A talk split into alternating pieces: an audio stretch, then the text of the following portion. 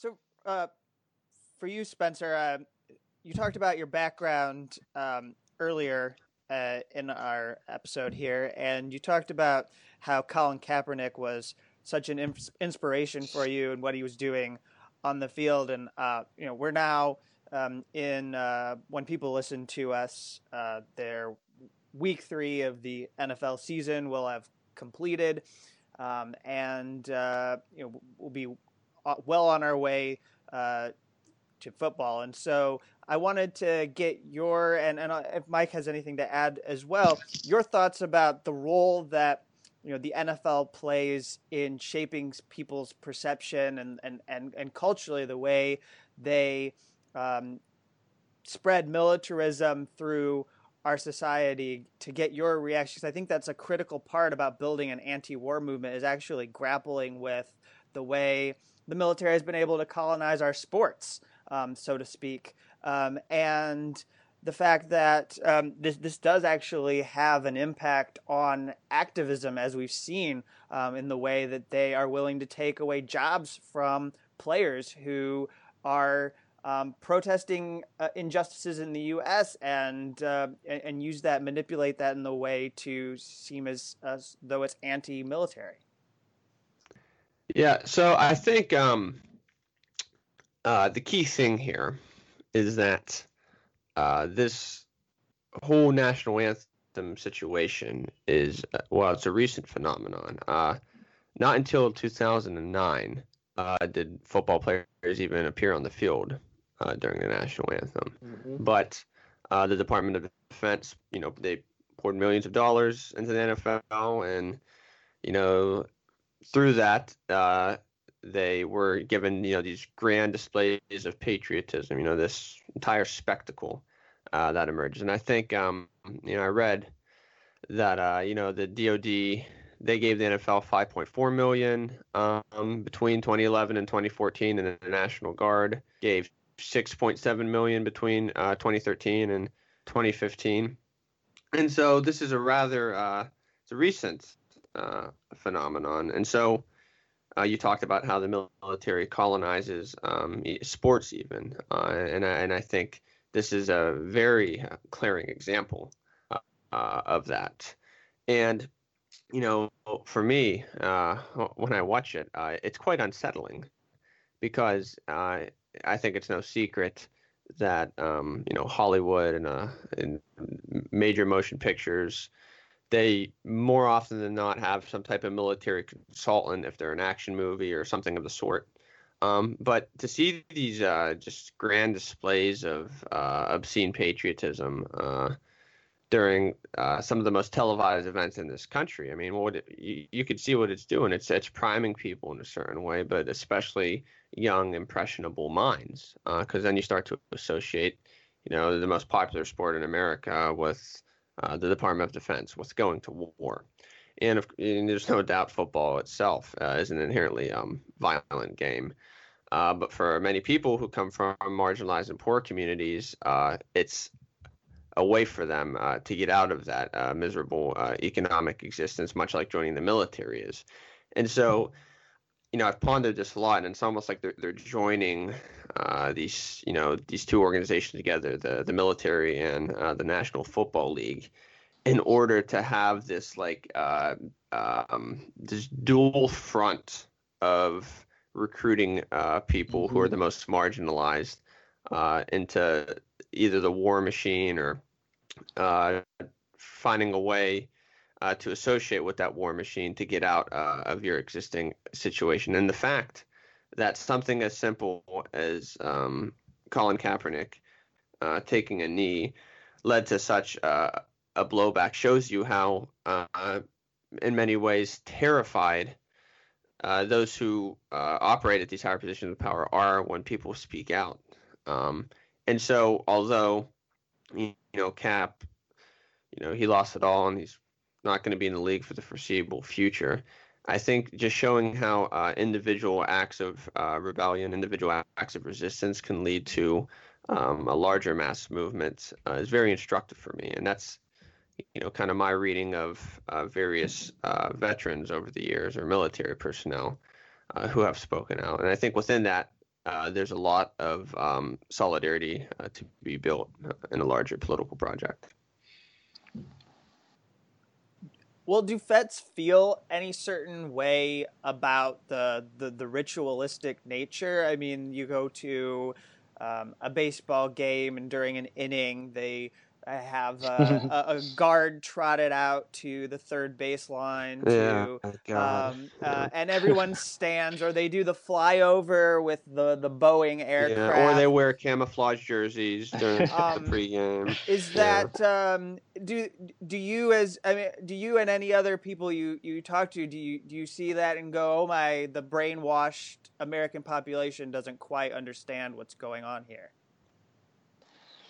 I mean, I, I think that a large number of people in the military like hate the military. You know, like that's so I yes, think that they also don't like thing. seeing it at baseball games and stuff like that. You know, it's like there's this idea that the military is an all volunteer force, which is like kind of true. It's an all volunteer force like the day you sign up, but then like you're stuck, it's compulsory, and then you're there for four to eight years. Um, and and you're stuck in it. And so like a lot of the when I was in the military, like everyone kind of thought it was really dumb and did not like it. You know, so no one was really like, "Oh yeah, sweet, we're gonna see some like jets fly over the stadium." Like I love jets. I love being in the military. Like I didn't know anyone like that uh, when I was. so it's like everyone's. It's like kind of it becomes like a joke. You know what I mean? So um, yeah, it's like kind of laugh. I guess it does. Like, that does seem kind of silly. It's like yeah, I'm so look at the jets. Like yeah, and also it's like you don't feel like oh I'm really being honored and like I feel like my service is being respected and recognized and I, I it's like uh, you know, I feel like they're honoring me properly. Like, I don't think people feel that way either. It just shows that, that it's really like Spencer was saying, it's geared towards recruitment more than anything else. Like, of course, it's like, mm-hmm. you know, putting in the public consciousness. You got to love the military and everything the military does is good. And if you question anything the military does,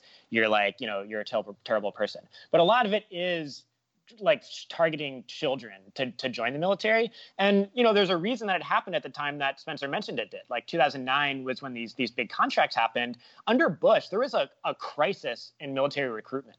Like when the Iraq War got bad, like no one would join the military.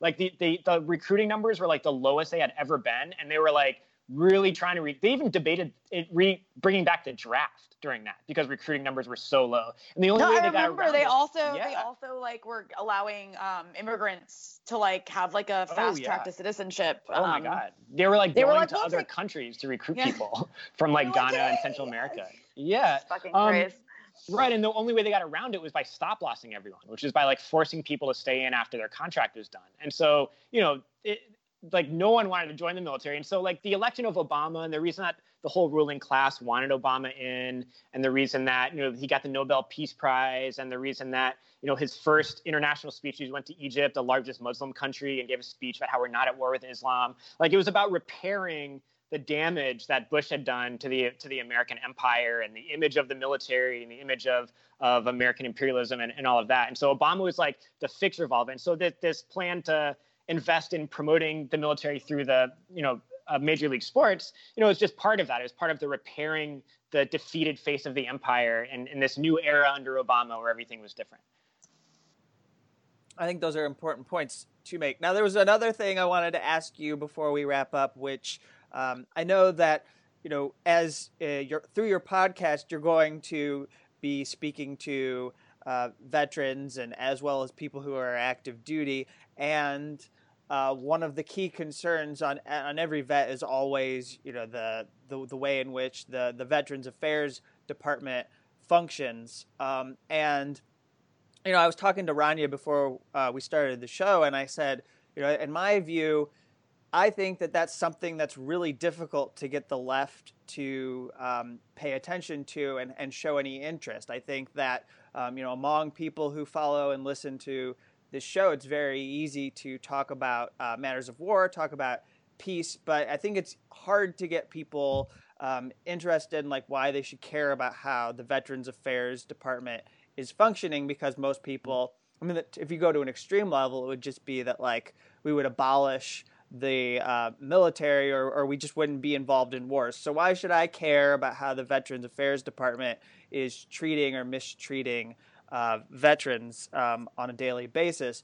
But you know, it's been staggering to see in the last um, months that it appears there's like a shadow group of people running the VA out of Mar-a-Lago, um, and I mm. think that like what's going on there just far surpasses any horror story that has ever been revealed um, with the VA and, in recent. So I don't know either of you have anything to address about you know what it's like in the era of, of Trump. I imagine it's just become even more difficult to get the kind of assistance you were told you were going to get after you were done with the military.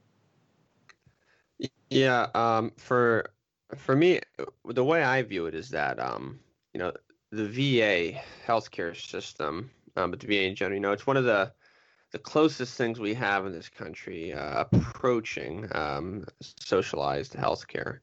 Um, and so if you're interested in pursuing a larger project of, you know, Medicare for all or just, you know, socialized healthcare in general, well, if uh, in probably one of the most hyper nationalistic, you know, hyper patriotic countries in the world, if they're trying um, to destroy that availability to their veterans, um, then you can rest assured that any political project that is trying to make that happen on a mass scale is going to be even more vehemently uh, opposed. Um, as a veteran and, and as an activist, uh, what I try to articulate is that you know something like the VA should be available for everyone uh, in this mm-hmm. country, and and by having it in place, that almost gives us a foothold or a, a beachhead, if you will, in order to pursue a larger project of um, socialized healthcare. And then when you have like these horror stories of like the the VA shadow committee coming out, which Mike and I talked about um, in a, f- a few episodes ago on our show. Uh, I think it's also very instructive to see how uh, these institutions function uh, in in the society we live in, uh, such as it is, and we need to be uh, armed and equipped with how to deal with that and, and how to fight back. And if it again, if it's happening in the VA, then it's happening elsewhere and we need to see uh, the VA not just as this isolated uh, incident, but as part of a, a larger uh, totality um, in, in, a field of struggle.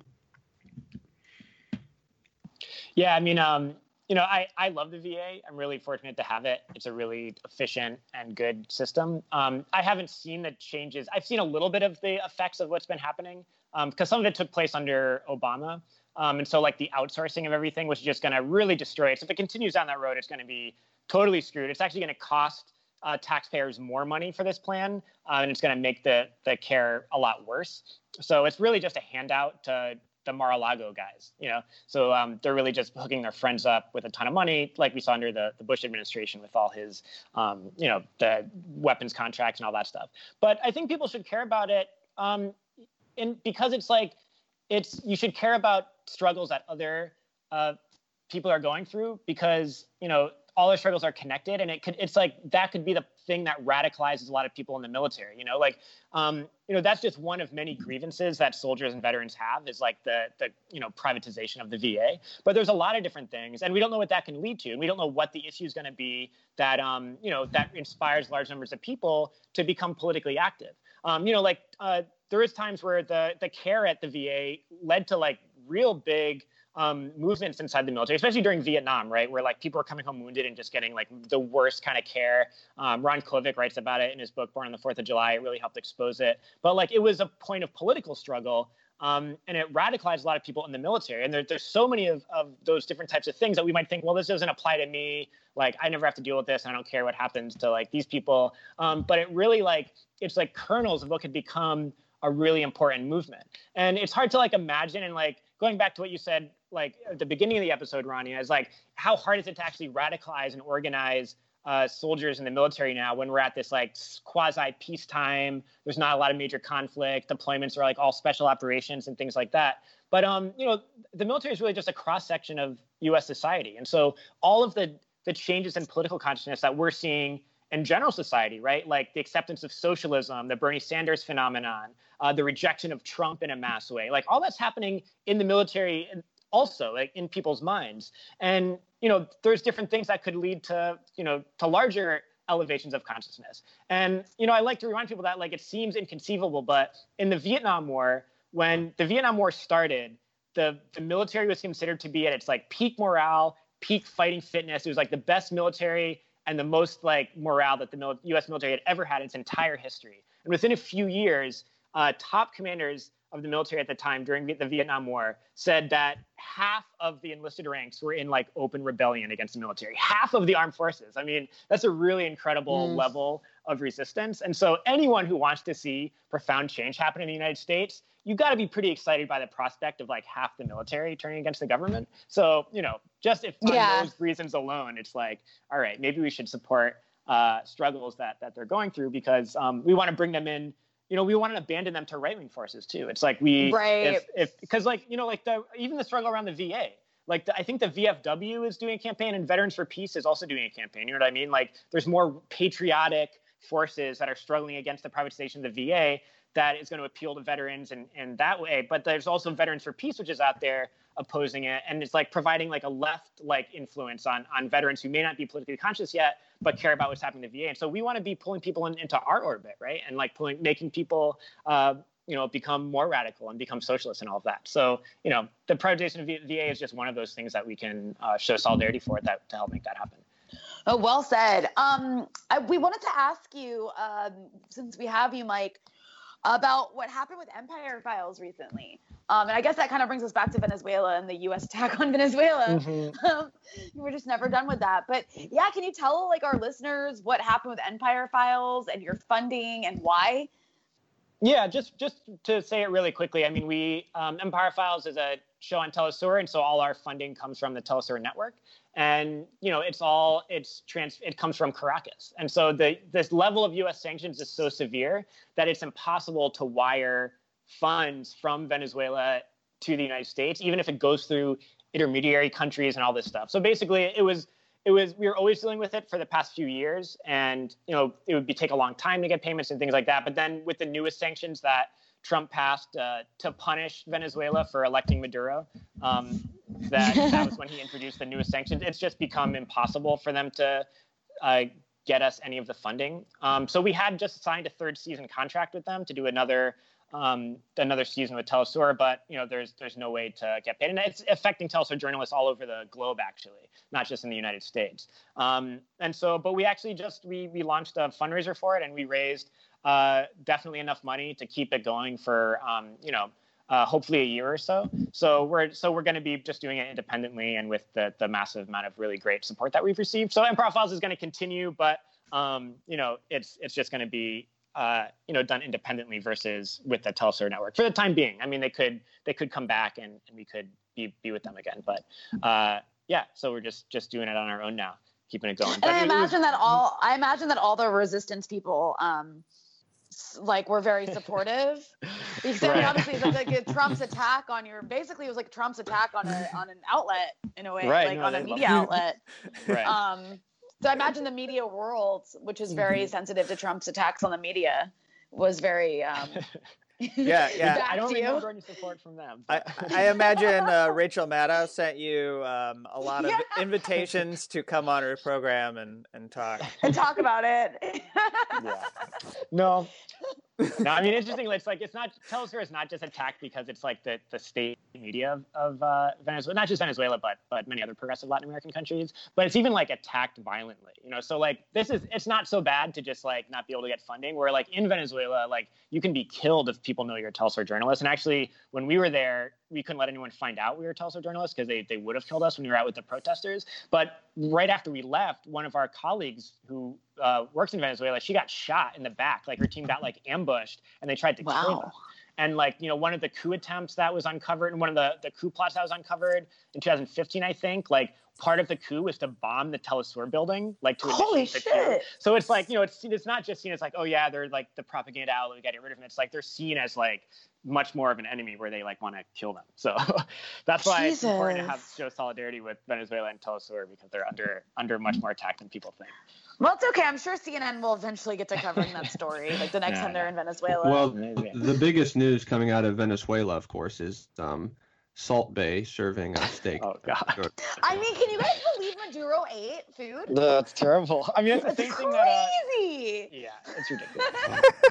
like he ate. He actually like he like ate food. He like took a bite of like he put food in his mouth. It's crazy. I mean, I mean, what kind of psychotic evil dictator like eats? It's I just I don't I don't truly know, a national I don't nightmare. know.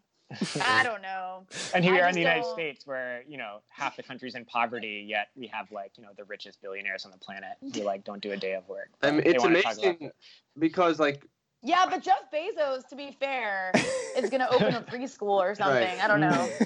yeah. I, I just love how you know a, a guy eating steak is controversial when we you know in the United States have a president who eats like McDonald's like seven times a day.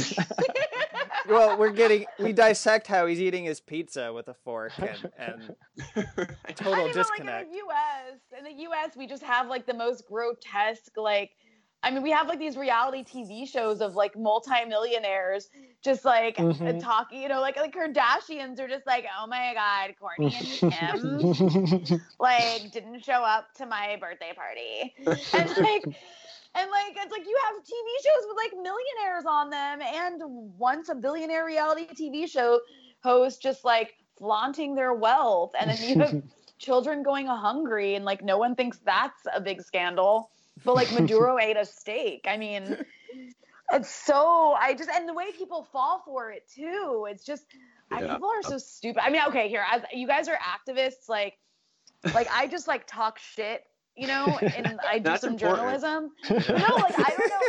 I really think I'm so cynical that like it's really good to talk to people who are actually like still in activist circles because sometimes you know being outside of them, it's like it's like you forget there are smart people doing really cool things because you just see rea- like you just see what's happening on Twitter and and what's is- happening on like and it, it makes you really cynical. This So, is this is it's true. Sometimes we've cut off our show because Ron, you can't take it anymore. Yeah, I'm just like Kevin, just just just stop it, just stop recording. Or else, like, I'm like-